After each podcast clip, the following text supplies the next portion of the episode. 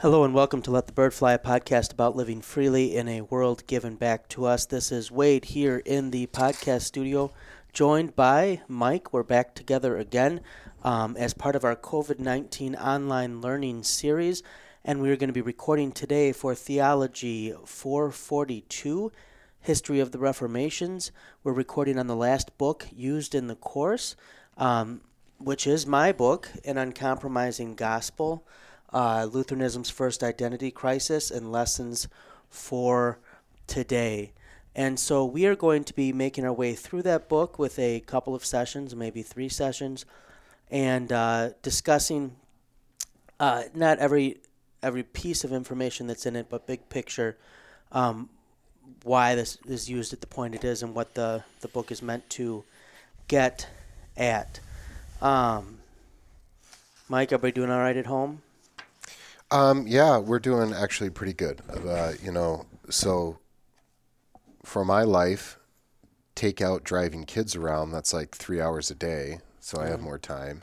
And my wife teaching kindergarten went from like 10, 11 hour days to like four hour days. And so, you know, things are getting cleaned and basements are being organized and stuff like that. Uh, well, good. I, I mean, I'm, I mean, I want to kill my children. Yeah but um, actually they've been they've been okay.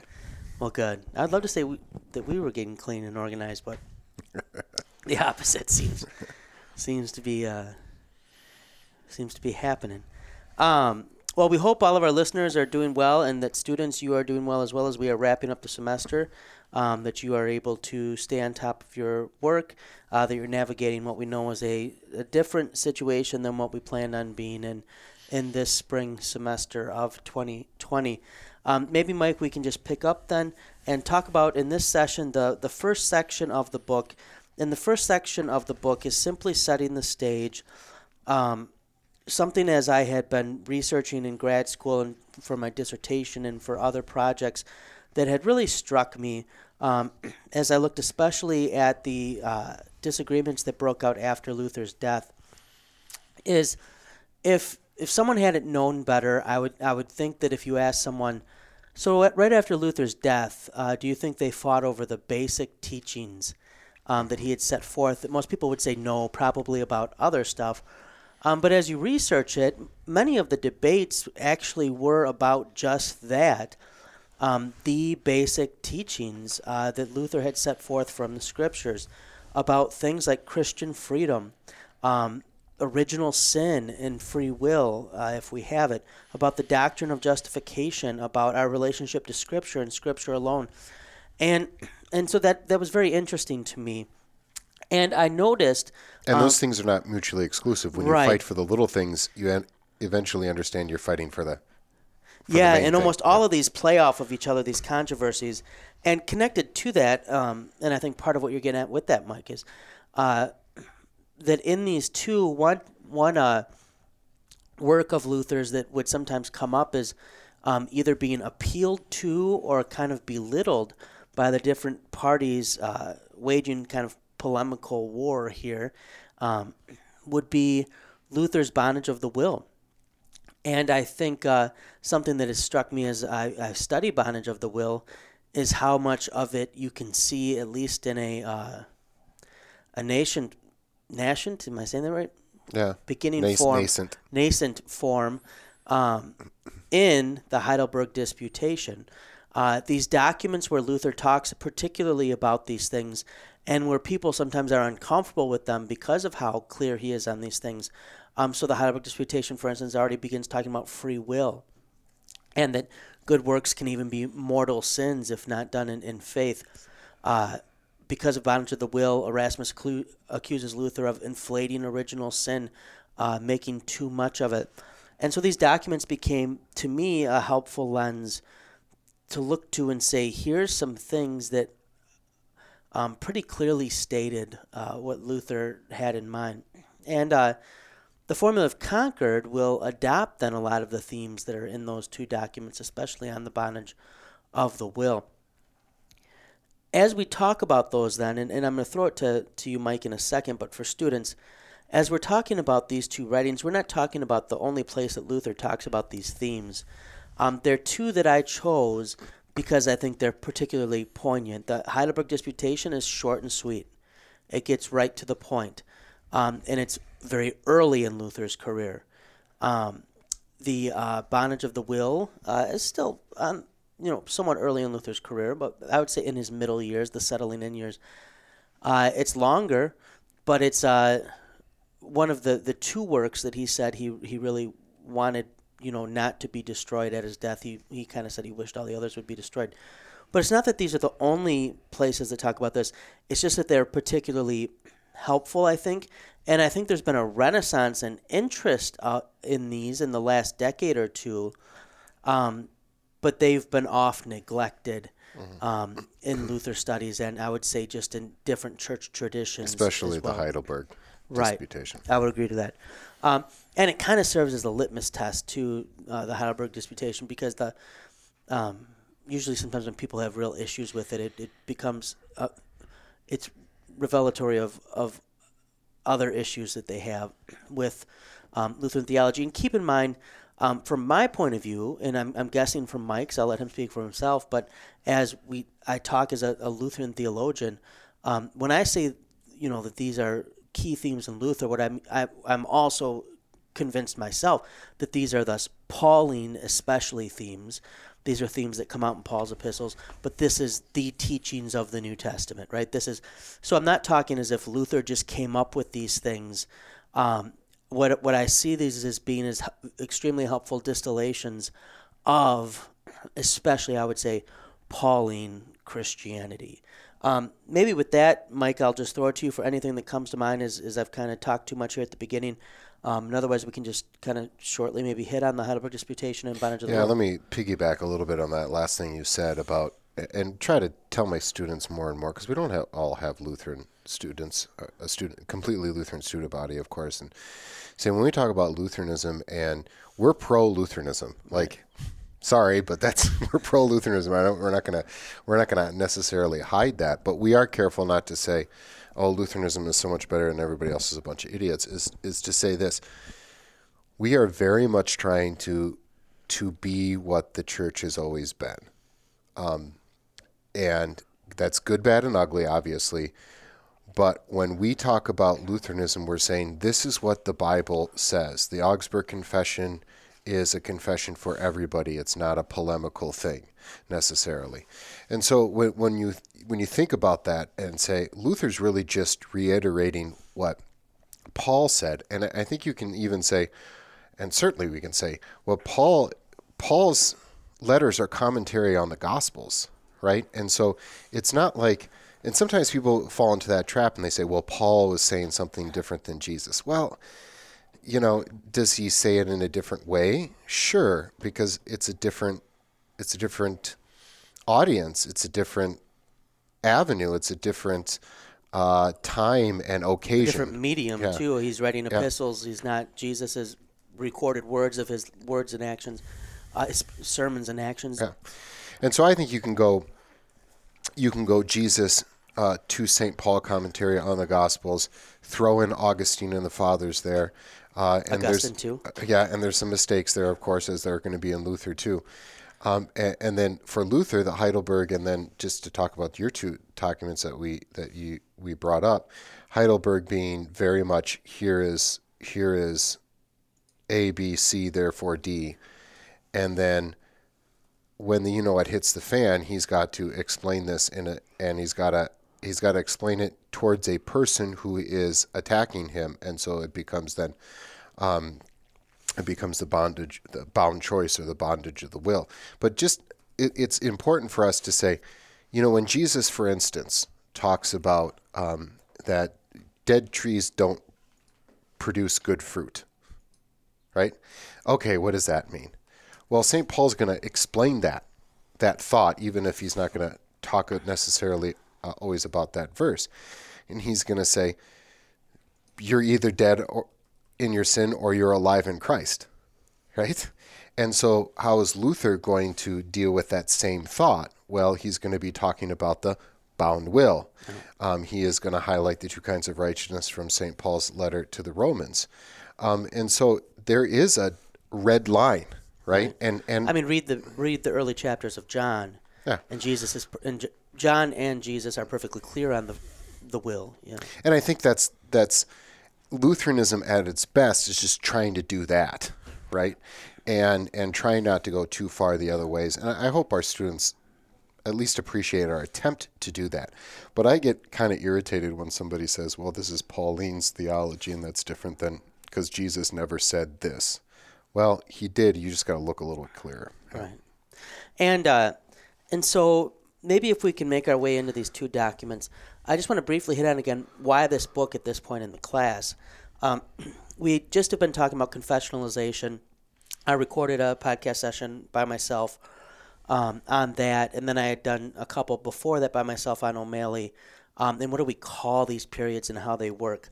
Um, and what this is is to give students a taste for, um, particularly within the Lutheran tradition, because it is the tradition of the college and it's the tradition that's uh, the the most of our students hold. Um, how these processes of making your way to confessions um, tended to to work, um, or what it was like after the first generation reformers died. In the last session, I talked a lot about second generation reformers, and and in order to do that, though, I think it's especially helpful to look at how it happened pertaining to specific teachings, right? Um, because this is a it's a theology class, it's history of the Reformations, but it's THE four four two, um, and so to look how that. Um, sometimes people will talk about right the evolution of doctrine, and and as Lutherans, we wouldn't necessarily hold to an, an evolution of doctrine. We we believe this, the scriptures have given us God's teaching, but there is definitely a process at which um, the church at different times comes to clarity on doctrines, right? Um, that it dives back into the scriptures and, and gets at what the scriptures are, are teaching. And we see that in, in, in every age. Um, and so I think this provides a route to doing that. Um, maybe if we just take first, um, I'll give a little background on the Heidelberg Disputation. Um, then, Mike, I'll throw it to you to see why uh, you find it useful. I know it's something you've used um, in your own teaching and work, and I think even with apologetics, you and Luke Thompson have used it. Um, I believe. I think it's it, there's some helpful lessons there that are applied to evangelism. I think. Yeah. Yeah, so I'll throw it to you in just a, a moment on that then. But the, the Heidelberg Disputation is given when Luther is uh, Luther had an administrative role within his uh, monastic order, um, the Augustinians, and to give him a chance to kind of say what, what he was teaching and what was going on in, in Wittenberg, um, he is given the opportunity to in Heidelberg, um, which would be one of the longest trips he takes besides to Rome, uh, to present to this meeting of his order. Um, there will be some very important people there. Uh, won who will become a, an important reformer in his own right, especially in Strasbourg, and then he'll make his way, his way to England, is Martin Butzer. Um, and so when we did Swiss and English Reformation stuff, that name student sometimes came up, Martin Butzer. Well, this will be where he's kind of one for the gospel, if we want to speak of it that way. But this is going to take place. Um, Luther is going to be in Heidelberg to present um, these theses on the 26th of April, 1518, at this meeting that took place every three years. As a provincial vicar, he was expected to be there, um, and he went with letters of safe conduct from his elector. And he, he gives both theological theses and then phil, uh, philosophical. And for the purposes of this class, we don't focus as much on the philosophical, although those, can be very interesting, especially if people have um, an interest in talking about where Luther falls vis-a-vis Plato and Aristotle or nominalism and all that fun stuff, Occam. But uh, there's 28 theological theses, and I think the bookends uh, give you a sense for why we might be drawn to this as kind of a an important breakthrough document for Luther in his early years. Um, the first is the law of God, the most salutary doctrine of life, cannot advance man on his way to righteousness, but rather hinders him. So Luther then tosses out with that all work righteousness, uh, what, or at least that's the repercussions of it. Uh, the 28th thesis is the and this is my favorite and one of my favorite statements that Luther ever made. Um, and he's channeling a little bit of Augustine here, I think. But he says, The love of God does not find, but creates that which is pleasing to it. The love of man comes into being through that which is pleasing to it. So he contrasts how human beings love and human relationships, which can be used as examples or to help us understand God's love. But he hits at how much beyond our love God's love is, in that in no way is it reciprocal, um, but it's the justification of the un- ungodly. It's when we were still yet enemies. Christ came to ransom and redeem us. Uh, what a powerful image that is. Um, I'll maybe toss it to you, Mike. How have you found? Do you disagree with me that this is an important document? Um, if not, how have you found it useful or incorporated it? Anything you do with your students with it? Anything at all? I'll, I'll toss it. Well, yeah. I mean, I, I've started to say, uh, you know, what is my definition? What is the definition of law and gospel? As, as quoting Luther here, right? That the gospel or the law is, the law says do this and it is never done, and the gospel says believe this and it is already done.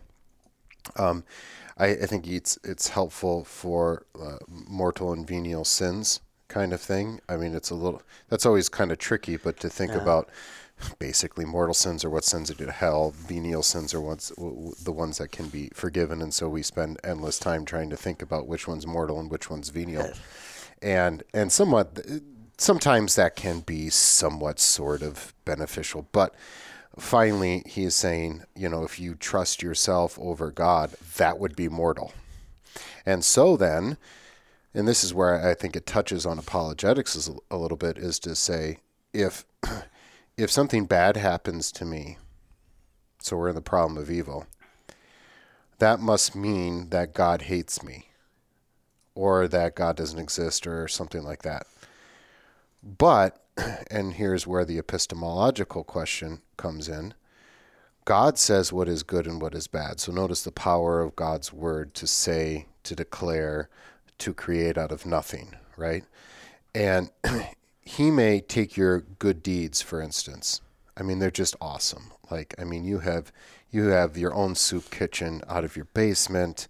You are constantly giving to every every um, every charity that sends you. Uh, Never miss a blood drive. Yeah, sends you um, uh, those little uh, stickers for your for your letters, the the mailing mailing labels, and um, but if you don't trust in God, but rather trust in yourself being righteous by these laws, then those good deeds are actually evil. And the bad crap that happens to you, if if it is used as God's alien law to drive you then to lack and trust in yourself and the world to Him, it's actually good, right? And so, what and this is we finally the payoff is that you look through the kind of the lens of the. I when I teach the class teach classes this uh, theology of the cross and theology of the glory, which is the basic uh, shorthand for the Heidelberg Disputation you imagine putting on lenses, you put on glasses, and you see either through the cl- cross or through glory. And if you see through the cross, you say, that awful, awful thing on the cross actually was the ultimate good. And that really opens up quite a bit.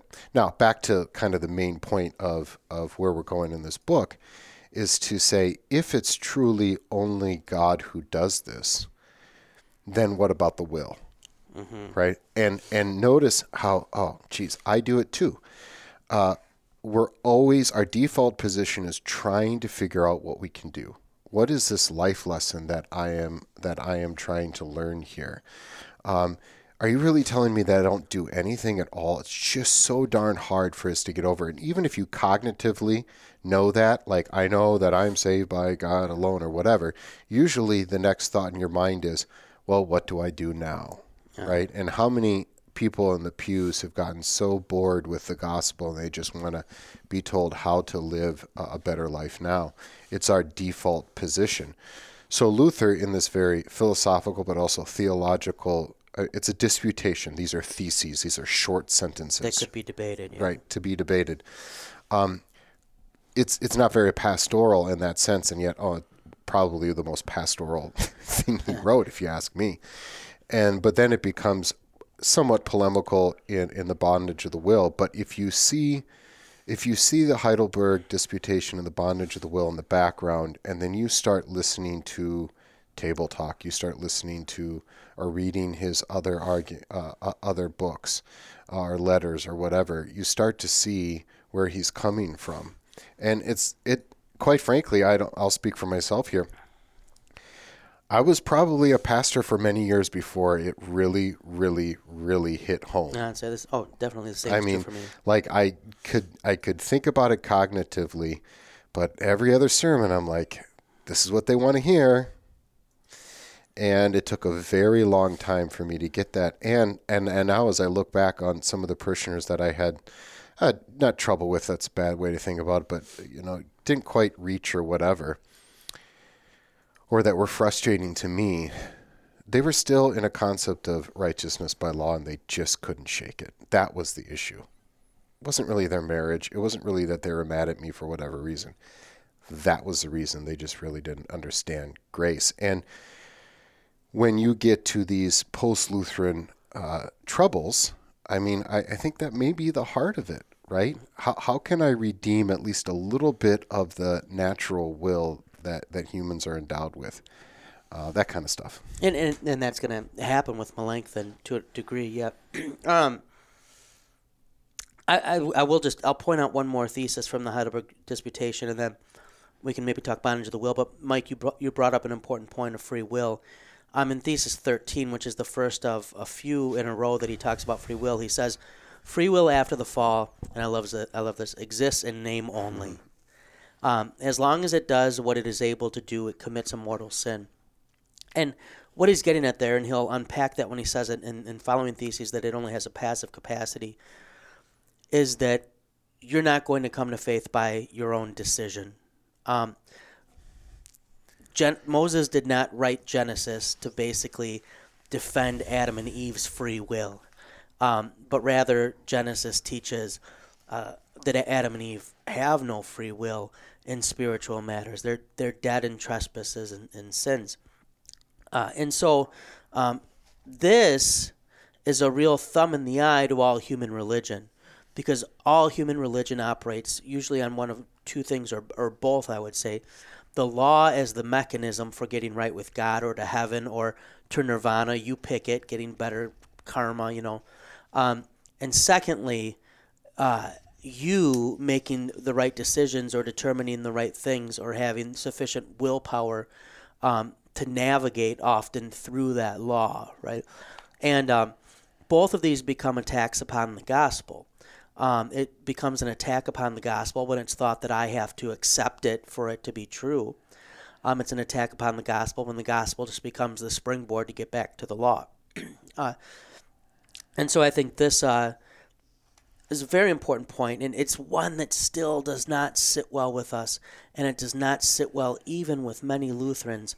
Uh, we so want that free will, and you throw America into the mix, and it just gets even more difficult because I love America, but we are a choosing people, right? We are a will yourself to you know uh, to your future Don't depend on anybody. Yeah, and and so this can be even more um, bothersome to us. And so far as why do we not have that free will? Well, that's tied to original sin. They were dead in trespasses and sins. And so when original sin becomes a fight later, someone might look at the Heidelberg Disputation and say, well, I don't even see the phrase original sin all that much or at all in there. Well, the free will talk is the original sin talk, and those debates are going to be very connected. If we can continue to connect them, then maybe we can just briefly um, talk about the bondage of the will. That's going to be a little bit harder to talk about briefly, but I think it's one that we've talked about a fair amount on the podcast. If people want to to search the website and look back through for stuff. Um, but this is a bit of a longer work. Uh, I would say if anybody wants to read The Bondage of the Will on their own, I would encourage them to read it backwards um, because of the, the way that they argued at that time. Uh, Luther's real argument comes at the end then because first he has to show he understands Erasmus' argument. Then he kind of has to tear it apart and then he starts to build his own. Um, but I would really recommend uh, the um, I'm not saying it's the best translation of, of the bondage of the will necessarily, although it's not a bad one. Um, but I would recommend uh, perhaps the volume that has Erasmus and Luther in the same volume, or at least getting your, your hands on what Erasmus wrote that started all this. Because if you read Erasmus first, it's a whole lot easier to follow Luther's arguments, what he's getting at too. But what had happened um, is Desiderius Erasmus, who was a great humanist that we've talked about before on this podcast, who, uh, you know, is the one who comes out with the, the Greek New Testament and the Greek New Testament kind of book um, that the reformers were using. Um, he is one who was seen to be wanting reform in the church. He was not a reformer. I think it's it's fair to say, Mike. You can correct me if you think I'm wrong, but he did want to see reform, although it was largely moral reform. Yeah, if anything, within the within the church, although Luther wanted that too, but yeah, more of a moral reform, a return to apostolic simplicity, and and clean up the simony and the right. Yeah. Um, but very learned man, probably the when someone thought of scholars in that time, um, he would have been probably in the top three of people who would have come to mind as con- among contemporaries as being a, a, scholar, what it is to be a, a scholar. We can think of people in the American setting that are like that. You, you talk about academia, and the prototypical academic comes to mind. Um, he is eventually going to be pressured to write against Luther, um, to either prove he's a good Catholic, Roman Catholic, um, or to just side with Luther. And so he's going to, because he's pressured right against Luther, and he's going to choose what he thinks will be a bit of a tangential type of, you know, area to attack, and he is going to attack then on the issue of will. Um, and Luther is going to delay responding. I think it's like 11 months, if I remember, that he waits to respond, and his friends are telling him to reply. His wife is telling him to reply, and uh, and when Luther finally replies, he says, "You know what? Good job. I have to c- congratulate you, Erasmus you went right for the jugular. You got to the heart of the matter. Yep. Yeah, and so this becomes an importantly, a very important work by Luther, um, and for Luther, because it's going to clarify the position on the will, and if you don't get the will right, you can't get justification right. If you don't get original sin right, you can't get justification right. So it's really one extended commentary are what are, of what are the implications of the Bible's teaching of justification by grace through faith alone. Um, and for Luther, that is that we are purely passive in salvation. It, we simply receive it. Um, now, that doesn't live in us. It's not that we never then do anything. Um, but when it comes to salvation, it is purely received, right? God's love is not reciprocal.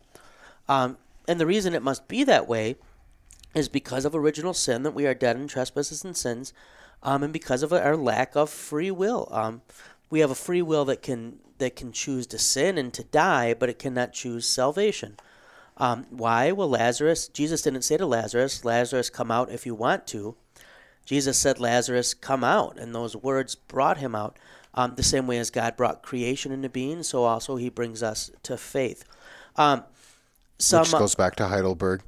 God creates what He is pleasing to Him. Yeah, yeah and uh, Jim Nestingen has, I've, I've heard speak about this and I've read him on this and it can be very helpful. He really says this is a pastoral letter he's sending to Erasmus. He sees Erasmus as being lost, that you can only end up in despair with the type of Christianity Erasmus is putting forward. And so while Luther is being polemical, you know, he's going to do things like, you know, call him names and whatever else. Um, he really, at the end of the day, wants to see Erasmus at peace, right, through the forgiveness of sins. Um, but he's very blunt, as was the style of his, his age. Um, trying to see if I'm leaving out any background or context that I that I shouldn't. I think I've painted the picture. Yeah, that's huh? good enough. Um, so maybe, Mike, uh, anything you use the bondage of the will for, anything that you think any particular takeaway from it, um, students will be getting a sense for it here. Anything you found helpful in reading it? Any yeah. tips for anybody? Yeah, when you're reading it, one of I'll just say there's some things that clicked for me, and I go, okay, now I, because it's it's hard. It's hard to to, to go through. Um, you know, one point that we would all make, and Erasmus makes, is, well, why would God ask something of humanity that He knows it cannot produce, right? And that's a big argument. God wouldn't command it if we can't do it. Now, this is very simple because God does this all the time. he says, be perfect. Yeah. you know, I mean, like, uh, I, right? Uh, he says, and this is helpful with doubting Thomas. He says, stop doubting and believe, knowing full well that Thomas can't do it on his own. Whatever God demands of you, he provides for you in Christ, right? And and I, I think another thing that so so God says, "Be righteous, be perfect, and then I will give you the righteousness. I will create in you what is pleasing to me." Um, also, then I will create the faith that is. Ple- now, can you reject it? Certainly, I suppose that that is a possibility. Yeah, um, and that doesn't make sense to to to our reason. Or better yet, we really want to we want to put the things of God, the things above, into our puny little brains and into um, our categories.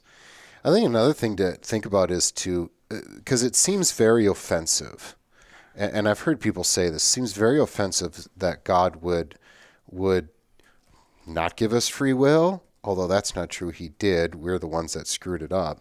Uh, uh, some people will say uh, it, it doesn't seem to be right that God, very loving that God would treat us this way, uh, this kind of stuff. And I go, well, just keep pulling, and this is where you get the idea of this being a pastoral lover, uh, letter to Erasmus.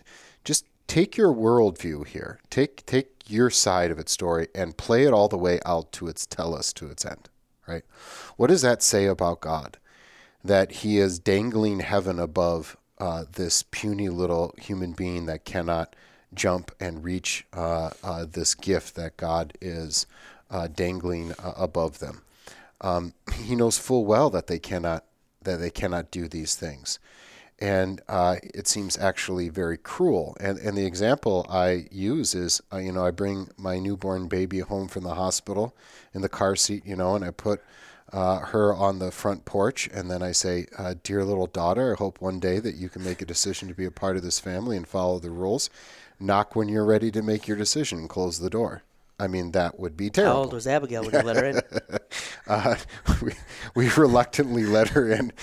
Um, we said something to Sophie, our youngest, the other day about she like living somewhere else or whatever, and, and she's like, "Well, I'll just go live with somebody else." And I'm like, "Well, how are you going to get there?" She's like, "Well, I'll just call them." I'm like, "Well, you can't use your phone because we pay for it, and we're going through this." And she used the phrase like uh, uh, child endangerment and all this kind of stuff. She was very well versed in the, the laws that we would be breaking if we uh, kicked her out of the house. Anyway, um, this would be horrific. And so I, I think, in the same way, although the analogy is not perfect, like a parent shows love first, teaches love, teaches trust, even gives the language of trust Say, I love you, Daddy. Say, please, and thank you. So God's word acts that way, except in a much more supernatural way to actually create out of nothing this faith in, in this child. Any other way would make God a terror, a terrorist. I mean, he'd be terrorizing us. It's not just that he would be distant and angry, he would be terrorizing us by, by giving us something that we could not do.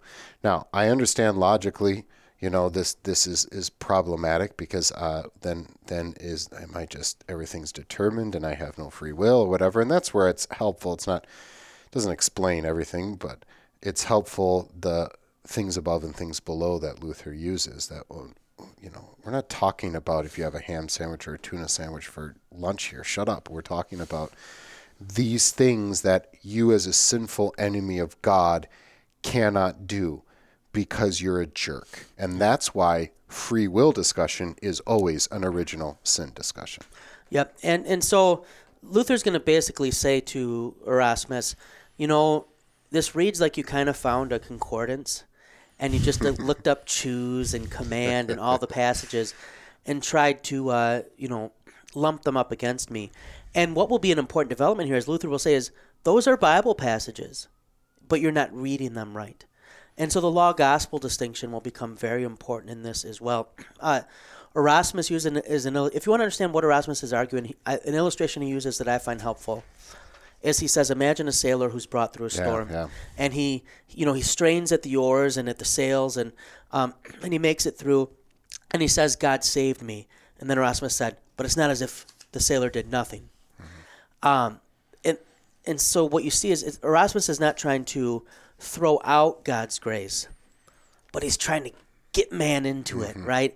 Um, so we don't want to oversimplify it and make it as though Erasmus saw no point at which God's grace or love mattered, um, but it's to wedge it in. Um, Luther then will use an, an illustration that I think is helpful too, and he says Luther says man is like a beast of burden, either ridden by God or the devil, right? And the two contend for us. Um, and, and that I think is helpful, and we experience that in the Christian life. Ah, that's very Pauline. Yeah, it's Romans seven, um, and so uh, and, and and even that God uses us in spite of our sinfulness, um, like a rider of a limp horse, right? And kind of pulls to the. uh, Think of pushing a shopping cart, you know, in Meijer or whatever store you go to, and it's got that one wheel and it pulls to the right. Well, you're going to get your grocery shopping done, and you're going to get, you know, but it's going to be a little more difficult than it would have been otherwise because you chose that shopping cart. Well, God uses us in a a similar way. Um, all right, so we we've got these two kind of covered to give you some background on that, and I think in the next session we're going to look at the um, controversies that break out, and I'm debating if we'll do the lessons or not. But I would just reiterate for students. So at this point, be keeping in mind as you move on to the next part of the book, um, themes of original sin, free will, justification, good works, and what's their role, right, and how do they affect our standing with God. These are the kind of things that Luther is emphasizing, and then we're going to see how there are debates over that. Can I give you one last thing? Yep. Um, it's kind of an overarching thing I've heard people specifically about uh, highlighting this bound will thing. Very good Christians saying this, very good Lutheran Christians saying this, even about the theology of the cross, and saying it's just too pessimistic. And my response to that is it's actually pure optimism. Uh, when you have pessimism of yourself, that's only when you can start to be optimistic. You may even use the the addict analogy there of hitting rock bottom before you can actually be optimistic. If it is Christ doing it all for you and you really believe it, I'm not just saying you say it, I mean you really actually think this, man, that is freedom. That is freedom. And if you're trying to hold on to some pe- some optimism in yourself, um, you may you may like that language that is flowery and nice, but I'm telling you, there's a different kind of freedom. And let me tell you about it. You have not yet known what optimism is. And so, my uh, response to somebody who says this is pessimism is I would say, um, I, I don't think you know what optimism is. Uh, you don't know what freedom is. Good enough? Yep, All right. they should probably we should wrap it up, and they should probably just let the bird fly. All right.